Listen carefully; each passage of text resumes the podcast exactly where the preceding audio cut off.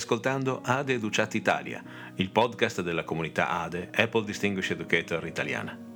Ciao, sono Alessandro Gelain. Qui trovi degli amici che parlano di esperienze, opportunità e soluzioni trovate sul vivo campo dell'educazione. ADE Educat Italia, persone, strumenti e azioni per la didattica.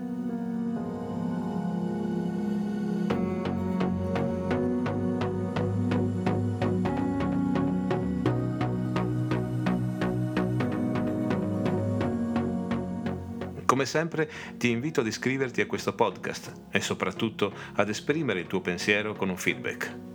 Ti lascio alla puntata di oggi.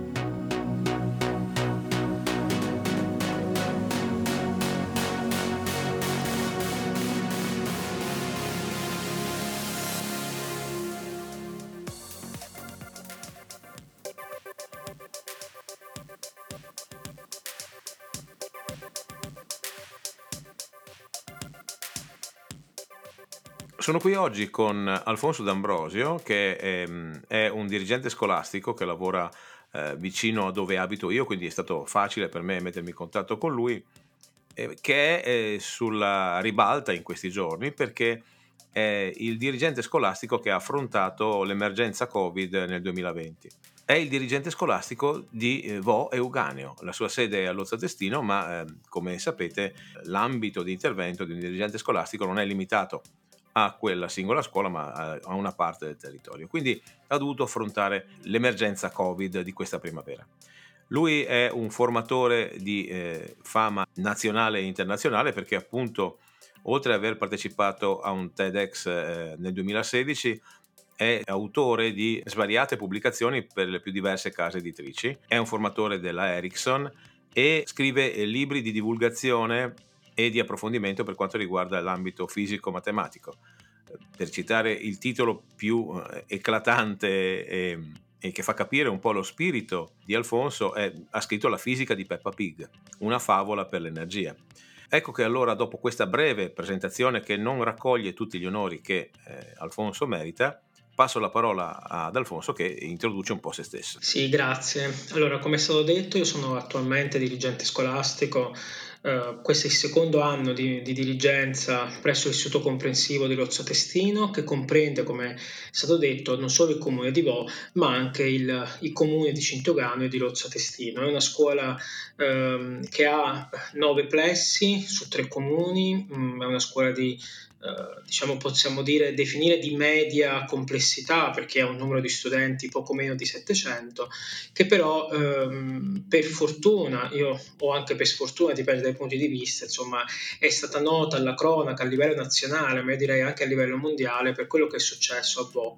Era um, infatti il 21 febbraio del 2020 in cui c'è stato il primo lockdown della prima scuola italiana addirittura la prima scuola europea uh, che è stata chiusa proprio a causa causa del, dell'emergenza Covid-19, addirittura la sera stessa poi c'è stato il primo morto eh, in Europa e in Italia da, da, coronavirus, tra l'altro il nostro, il nostro nonno. Eh, sono anche formatore, mi occupo, i miei temi, i temi a me cari sono oltre alla didattica della fisica, sono un fisico, mi occupo soprattutto di didattica con strumenti digitali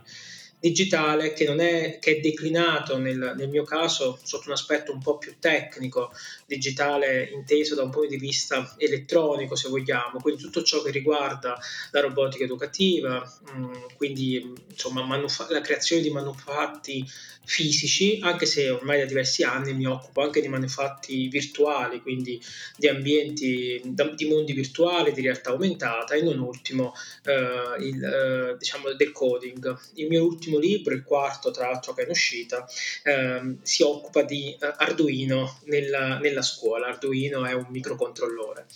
Eh, direi che sostanzialmente è stato detto una buona parte ecco, di quello che faccio. Allora, eh, la domanda che probabilmente tutti si stanno ponendo eh, è un po' di, di, di, di attualità, cioè com'è andata l'apertura dell'anno scolastico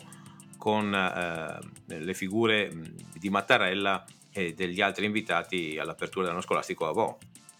Allora sì, noi abbiamo avuto, allora, innanzitutto faccio, faccio, una premessa, l'apertura dell'anno scolastico è eh, l'inaugurazione, o meglio, dell'anno scolastico, una cosa che avviene ormai da vent'anni a questa parte. Mm, da quando c'è il presidente Mattarella, quindi negli ultimi cinque anni, eh, l'inaugurazione dell'anno scolastico non avviene più all'interno eh, del Ministero dell'Istruzione a Viale Trastevere, ma in uno dei luoghi simbolo, ad esempio pensiamo all'Aquila, è accaduto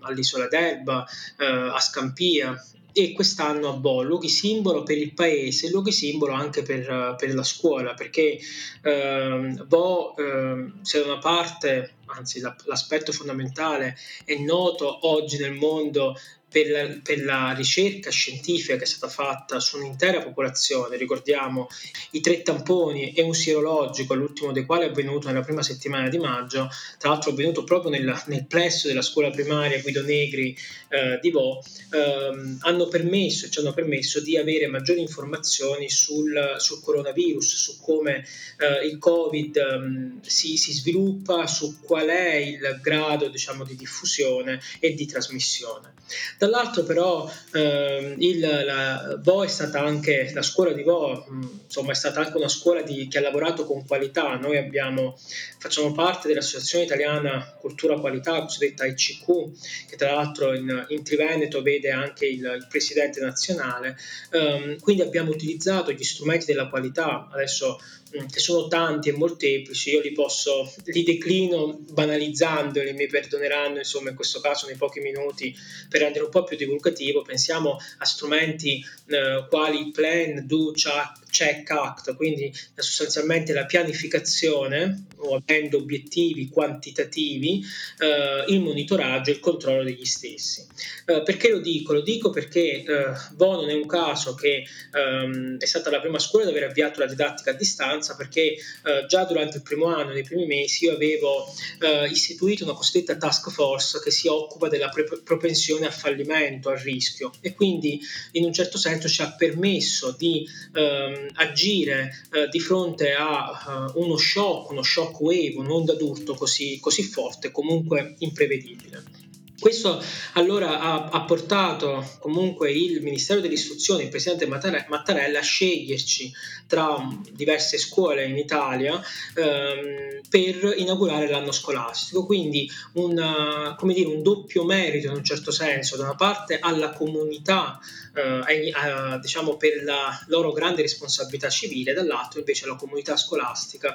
per tutta una serie di azioni, insomma ehm, quella della didattica a distanza è uno dei tanti, abbiamo ad esempio simulato, siamo stati poi purtroppo gli unici perché era una cosa che poteva essere fatta diciamo eh, come dire, insomma, andare in contaminazione su diverse scuole, abbiamo simulato anche l'esame conclusivo del primo ciclo online e questo ci ha permesso anche di avere, ehm, di, di, di, valutare rischi e opportunità di un esame completamente online. Poi sappiamo che il Ministero per l'esame conclusivo del primo ciclo e anche del secondo ciclo non ha scelto una modalità eh, completamente online. Mm, diciamo così che l'inaugurazione da una parte, come ovvio, eh, ci, ha, ci, ha, riempito di orgoglio e in realtà ehm, siamo ancora, ha, come dire, insomma, lo siamo ancora ora, dall'altra in realtà ha agito con un effetto a catena assolutamente inaspettato, perché se è vero che noi eravamo già a scuola comunità, intendendo per comunità non tanto ehm, come dire la, la, la creazione di senso eh, un punto di vista gestionale, ma da un punto di vista emotivo. Um, non è un caso, ad esempio, che nella nostra scuola si fanno i valori grammi, si cerca di capire ehm, anche tra gli, insegnanti eh, chi sono soprattutto quali, qual è il loro contributo che possono dare all'interno della comunità. Siamo scuola, ad esempio, senza zaino, ma abbiamo anche scuola data, quindi didattica per ambienti di apprendimento. Questo ci ha unito ancora di più e che ha portato appunto, come dicevo prima, eh, a, del, a, quello che potrebbe essere assolutamente da un punto di vista sindacale non politicamente corretto, perché giugno, luglio, agosto abbiamo avuto una grossa parte dei docenti, non solo dello staff, che ehm, sostanzialmente eh, sono rimasti a scuola per organizzare, non solo banalmente spostare i mobili, i mobili, gli arredi, i banchi, questo è relativo, ma soprattutto cercare di trovare delle soluzioni che potessero essere pedagogicamente efficaci per i nostri studenti.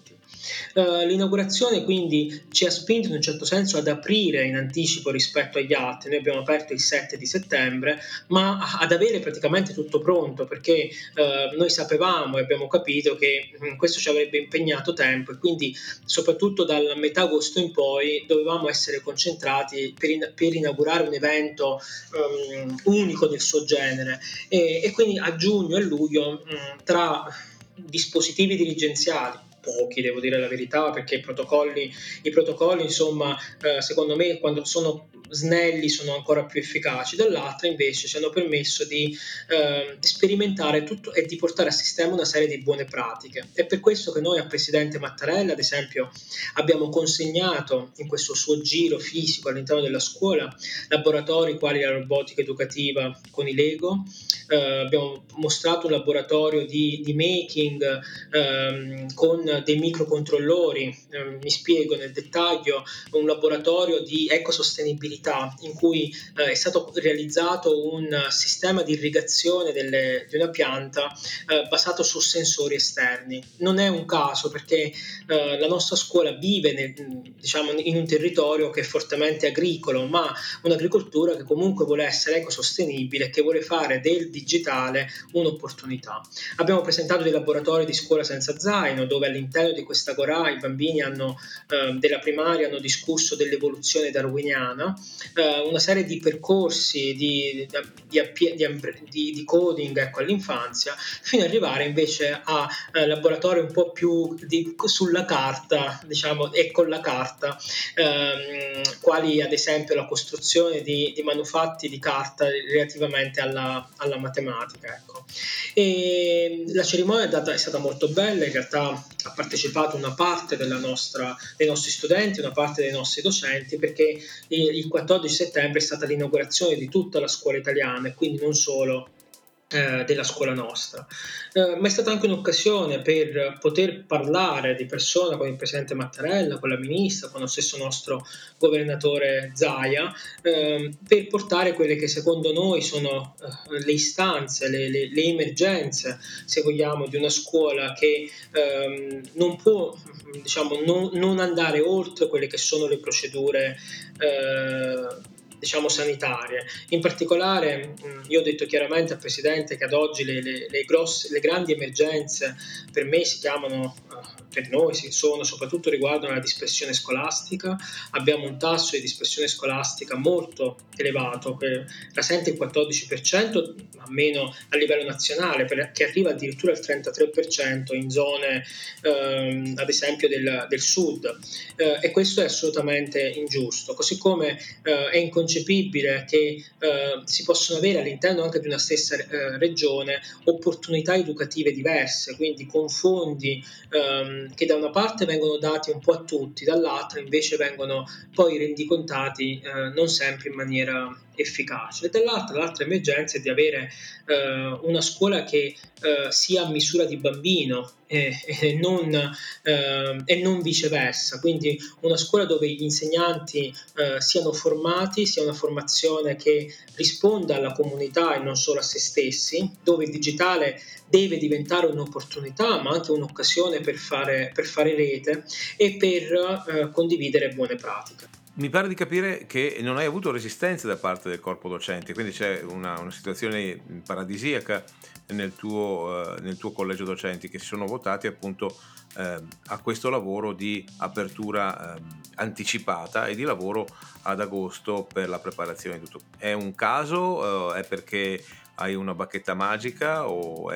cosa, da cosa è dipeso questa collaborazione così lineare e tranquilla? Allora, non è, non è un caso, hai detto bene, eh, diciamo che non ho avuto resistenza o contrasti interni, in realtà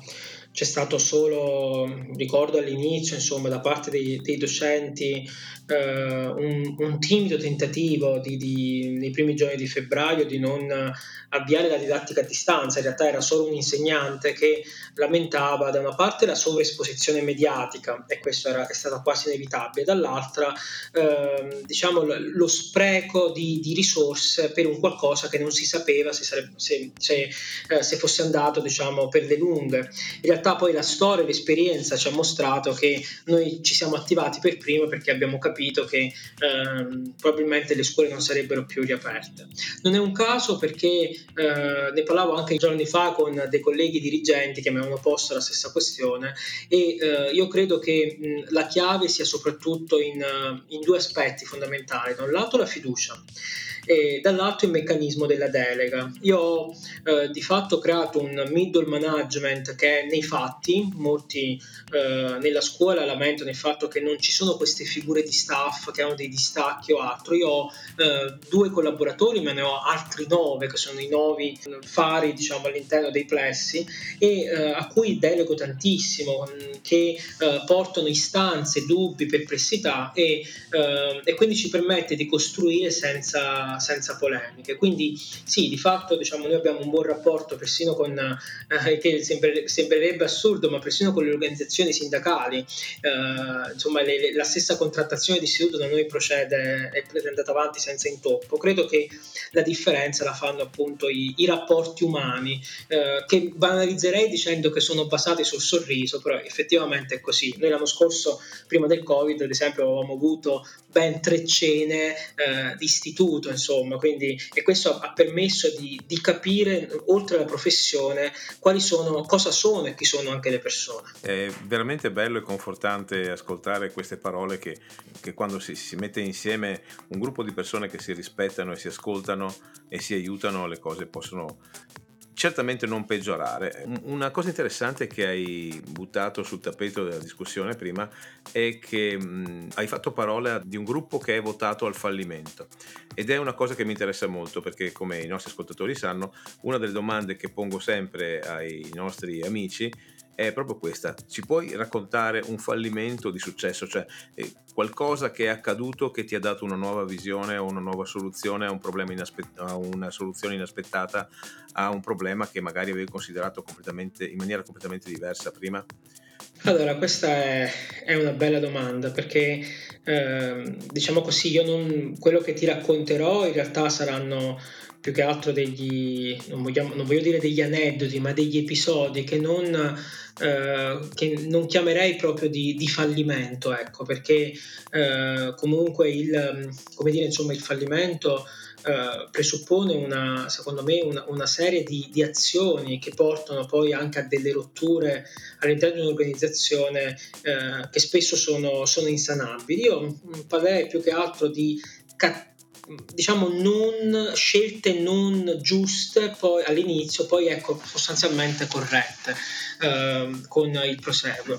Allora eh, io credo che eh,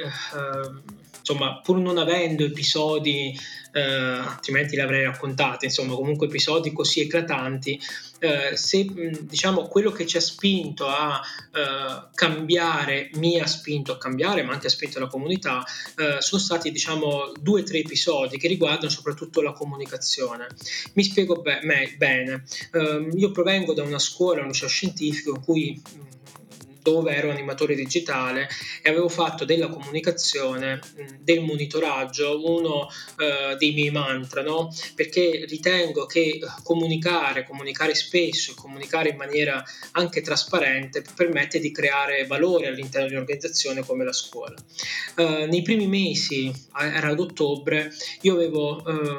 fatto una valutazione di impatto ehm, che da una parte te- i riflessi che la tecnologia potessero portare portare sul lavoro, e vabbè, questo è interessante, dall'altro invece quello che era una sorta di, oggi potremmo chiamare di customer satisfaction, no? cioè quindi del de, de gradimento eh, che i genitori o comunque la comunità potesse avere all'interno diciamo della, sulla nostra organizzazione. Questa cosa io eh, devo dire la verità non l'avevo condivisa eh, in maniera chiara perché l'avevo dato per scontato all'interno della mia comunità. E devo dire che di fronte a dei risultati comunque positivi eh, tra l'altro lo stesso, lo stesso, questionario insomma, è stato rifatto a, a giugno e portato da un indice di gradimento al 96% appunto tale che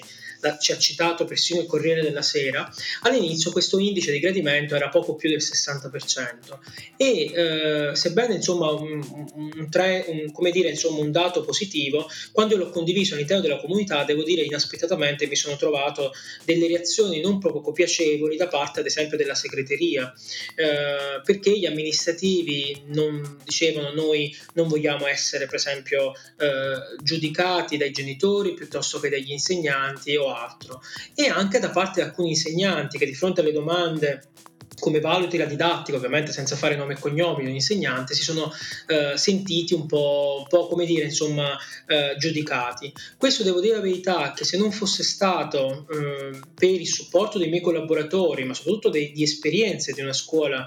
pregressa dove ero in cui eh, i contrasti erano molto forti, probabilmente insomma, avrei agito, come dire, insomma, andando avanti per la mia strada e irrigidendo i rapporti. Invece questo ha portato mio, ad esempio, eh, sono una persona che chiede scusa e penso che un dirigente scolastico eh, è il, diciamo, non è il, superiore a nessuno, anzi eh, è una persona che deve in molti casi, diciamo, dal, proprio dal basso e, e mischiandosi eh, dal basso, insomma, deve, eh, deve collegare eh, quelli che sono gli, i desideri, le istanze dei diversi interlocutori. Io ho chiesto scusa, ho detto guardate, proviamo a costruire insieme questo questionario, sono emerse insomma alcune modifiche e alla fine la nostra comunicazione oggi diventa una comunicazione, parlo di numeri, ad esempio noi abbiamo un canale Telegram che su 590 genitori is- eh, totali ne abbiamo ben 521 iscritti e ci sono all'interno anche i nostri amministrativi, ci sono anche una parte degli insegnanti, poi abbiamo comunque un gruppo dedicato.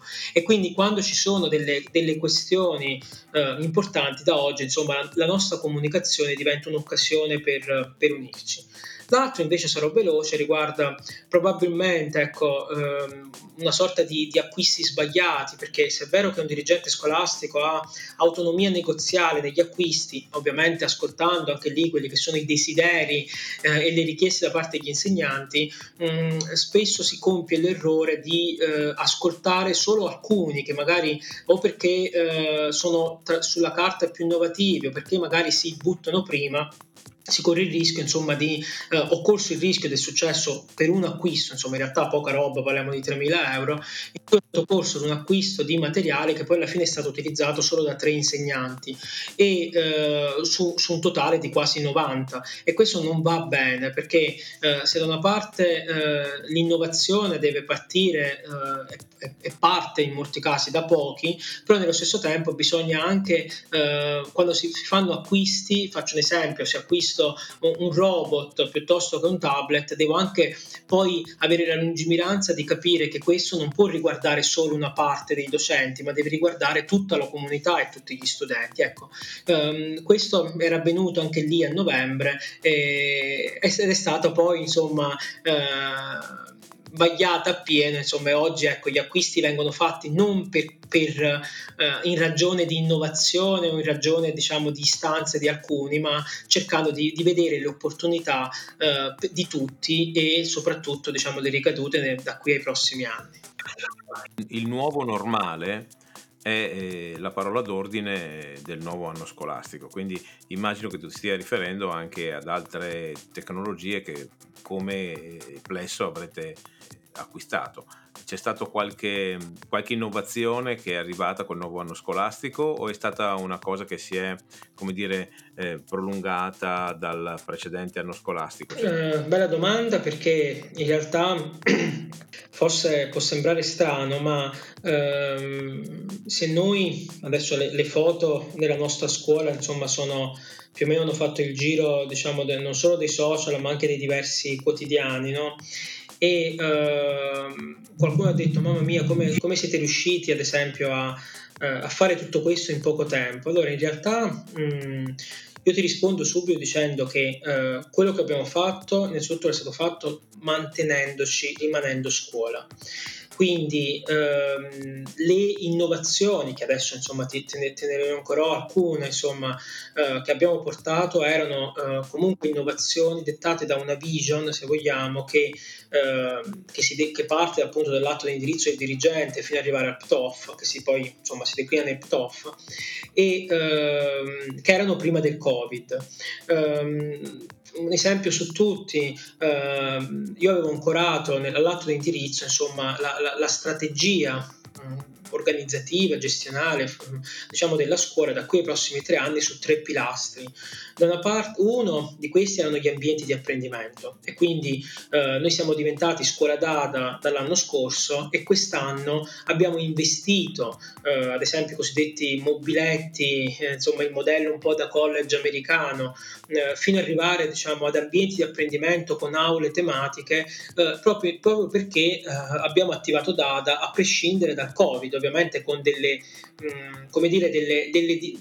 delle differenze. Noi abbiamo, ad esempio, a Bo abbiamo la fortuna di avere eh, quattro classi e ben 12 aule, più eh, l'esterno, più l'atrio, eh, più le aule tematiche, cioè in, sostanzialmente abbiamo quattro classi per quasi 18 ambienti. Noi pensavamo di ruotare le quattro classi sui 18 ambienti, adesso li ruoteremo una classe su tre, massimo quattro ambienti, insomma, perché così evitiamo insomma, che un ambiente possa essere condiviso da più classi, ma neanche poi più di tanto, perché eh, abbiamo un caso in scuola senza zaino in cui un ambiente, cosiddetta Agorà, viene usato nell'arco della giornata anche da quattro classi,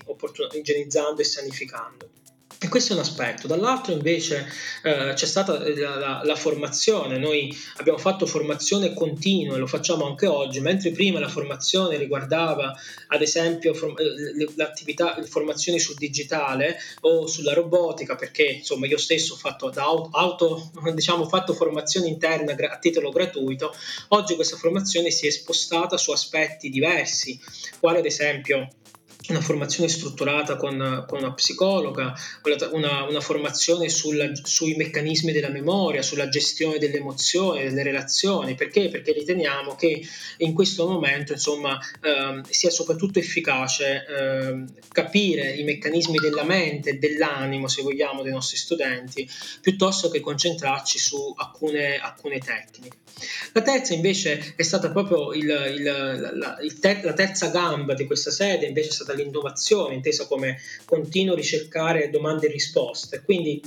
questo ci ha portato, ad esempio, a ripensare eh, gli ambienti scientifici. Mm, in realtà è una cosa a cui stiamo ancora dando corso perché la nostra intenzione è di, eh, insomma, di portare un, un, laboratorio scientifico, non dico eh, specializzato, ma comunque che sia all'altezza di una scuola secondaria di primo grado. Alla primaria, bene o male, ehm, le attività si possono fare con materiale anche povero. Però in realtà diciamo, a questo aggiungiamo innovazioni eh, quali, adesso ecco, te la dico in anteprima, eh, noi stiamo lavorando con il territorio, abbiamo, insomma, anche, eh, stiamo anche cercando dei fondi che dovrebbero arrivare dalla prossima settimana, insomma, mh, ci aspettiamo proprio eh, in sinergia insomma, con, con, il territorio per eh, creare un progetto di welfare che noi abbiamo chiamato palestra della creatività, cioè quindi un luogo che vada oltre i Fab Lab, quindi pensiamo a manufatti fatti digitali, ma che addirittura ci possono creare impresa eh, facendo teatro, invogliando gli studenti a diventare youtuber, eh, piuttosto che insomma eh, nel costruire ausili eh, domotici per disabili. Ecco. Quindi ehm, questo, diciamo che noi al di là del Covid abbiamo perseguito quelli che secondo noi erano ehm, come dire, delle, eh, de, degli obiettivi di qualità che, eh, che, restano tali anche indipendentemente dal Covid e, e infatti diciamo, diciamoci la verità, poi alla fine abbiamo avuto ragione. Se invece parliamo in termini di Covid, chiaramente noi abbiamo, mm, come dire, eh, lavorato molto su, sulle, sulle, aule a cielo aperto, in realtà eravamo già a scuola a cielo aperto da più di cinque anni, quindi investendo su ambienti da esterno che non sono solo quattro sedie messe su un prato, eh, ma delle aule eh, tematiche fatte diciamo, da eh, laboratori scientifici ad esempio all'aperto. Ehm, e anche strutture tecnologiche interessanti, ad esempio noi abbiamo un sistema per sanificare ehm, fatto con un'azienda locale in sinergia con loro loro che ci, ci permette di sanificare un, e igienizzare un ambiente di, di 1000 metri cubi in, due, in, soli due minuti e questa è sicuramente alta tecnologia generata, de, derivante dal Covid. Ecco. È, è bellissimo, è bellissimo. Ed è anche un, una scuola da prendere ad esempio. Complimenti. Ci volevi dire però, Alfonso, che c'era anche un'altra novità riguardo alla tua scuola. Sì, allora, eh, proprio in questo momento, insomma, io ho 5 massimo 10 minuti e poi vi devo lasciare perché eh, stiamo mh, progettando eh, insieme ad architetti, a comune, ingegneri, ma soprattutto insieme alla nostra comunità scolastica, quindi in primis docenti e anche dirigenti scolastico, una nuova scuola, una scuola, un polo eh, sullo 06 integrato, ma al di là diciamo del, che sia una scuola, in questo caso nido infanzia integrato, piuttosto che una primaria o una secondaria, in realtà la cosa bella e secondo me ehm, ecco, eh, cerco anche di, di, di, dare delle ispirazioni anche eh, perché no, per, non solo prima che per una modifica della normativa scolastica in merito all'edilizia, anche delle idee concrete. Cioè noi abbiamo deciso insieme all'amministrazione di, ehm, come dire, di lavorare in sinergia tra architetti e ingegneri e pedagogisti. Cioè l'idea è di solitamente quando ti, eh, ti, viene costruita una nuova scuola, cosa succede? Che il sindaco oppure la provincia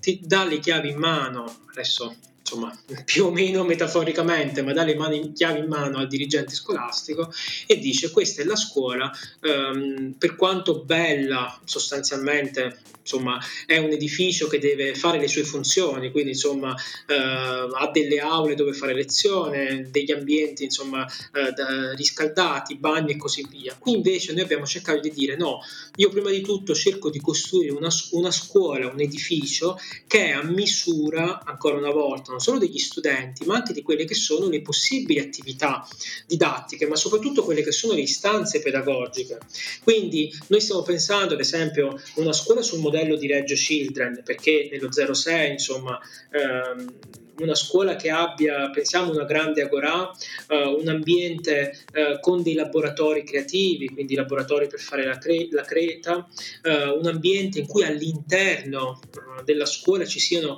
ben due ambienti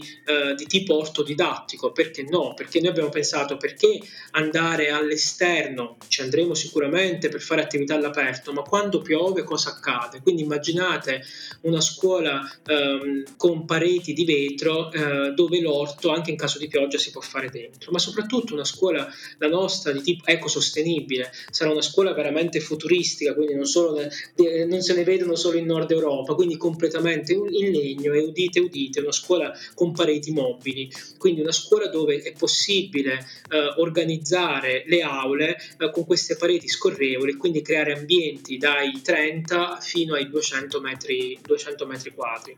Questo lo dico non solo per la bellezza della scuola, noi in realtà abbiamo eh, da noi all'Ozza Testino una scuola senza zaino creata ad hoc, è eh, un investimento di quasi 2 milioni di euro per appunto tale che noi abbiamo non solo riscaldamento a pavimento, fotovoltaico e pannelli solari, ma grazie anche all'azienda che si può dire si chiama Agrilux, noi produciamo anche energia elettrica dagli scarti delle mense. E quindi insomma eh, una, una, una scuola come dire futuristica, ma una scuola in cui cui eh, ci fa capire che quando si lavora per la comunità può diventare anche un attivatore eh, per, nuove, eh, per, nuove, imprese. Io prima infatti parlavo della, della cosiddetta palestra della creatività, noi ad esempio abbiamo un ex, la nostra ex scuola primaria, era una scuola che fino a, fino a due anni fa era eh, era adibita insomma edificio scolastico, oggi è diventata la casa delle associazioni. E quindi un ambiente che non è più dismesso ma che oggi crea, crea impresa, eh, impresa per associazioni di musica, per associazioni scientifiche e tanto altro. E quindi insomma ecco, eh, vi volevo lasciare con, con, questo messaggio insomma molto bello perché io dico sempre prima di ehm, farvi dare una scuola provate a progettarla insieme. Bellissimo, bellissimo, bellissimo. veramente è bello sentirti ehm, dipingere proprio con le parole queste situazioni che stai vivendo. Prima di lasciarci, però, dopo questa, questa bellissima carrellata che abbiamo fatto insieme, vorrei chiederti se hai un libro da consigliare ai nostri ascoltatori o un testo di riferimento che ti ha cambiato la vita. Allora, bella domanda perché i testi, i libri di riferimento sono, sono ne ho tanti insomma. E, però ecco, io mi permetto di dare un suggerimento perché tra l'altro l'ho proprio tra le mani, lo sto finendo di leggere, vi leggo la, la, la, la postfazione del libro e poi vi dico il titolo, che è Si può trasformare la didattica in, in un'intera scuola, in un intero istituto comprensivo? È possibile rivoluzionare le prassi di, di lavoro di un collegio docente, docenti e ricalibrare ogni relazione educativa per renderla realmente inclusiva? Queste domande sono all'origine di un progetto di formazione che è poi del libro di Roberta Passoni e Franco Lorenzoni, che io mi sento di consigliarvi che, che è edito dalla Ericsson e che ha il titolo 5 passi per una scuola inclusiva, ovvero come trasformare la didattica con una formazione dal basso. Uh, è una cosa a cui io tengo molto perché insomma già prima ho detto che la formazione, eh, se di qualità, non può non essere sistemica soprattutto e eh, una scuola che vuole fare formazione di qualità non solo non, non può non darsi degli obiettivi, ma non può non tener conto eh, di alcuni aspetti importanti, su tutti l'inclusione. Un'inclusione che non è solo eh, per alunni H, non è solo per alunni di SA o tantomeno per BES, ma è un'inclusione che deve riguardare tutti. E, e quando la scuola è, davvero, è veramente inclusiva, io direi che diventa anche creativa e diventa ancora una volta, a maggior ragione, a misura di, di, di bambino. Ecco. Ti ringrazio dal profondo del cuore di questa bellissima mezz'ora passata insieme che mi ha insegnato tantissime cose. Saluto i nostri ascoltatori e invito tutti alla prossima puntata. Grazie. Saluti a tutti, ciao.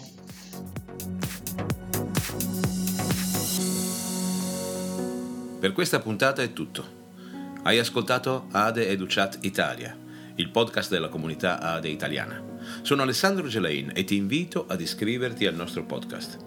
Dai un voto ed inserisci una recensione sulla pagina dei podcast. Fino al prossimo episodio ti auguro di passare una buona giornata.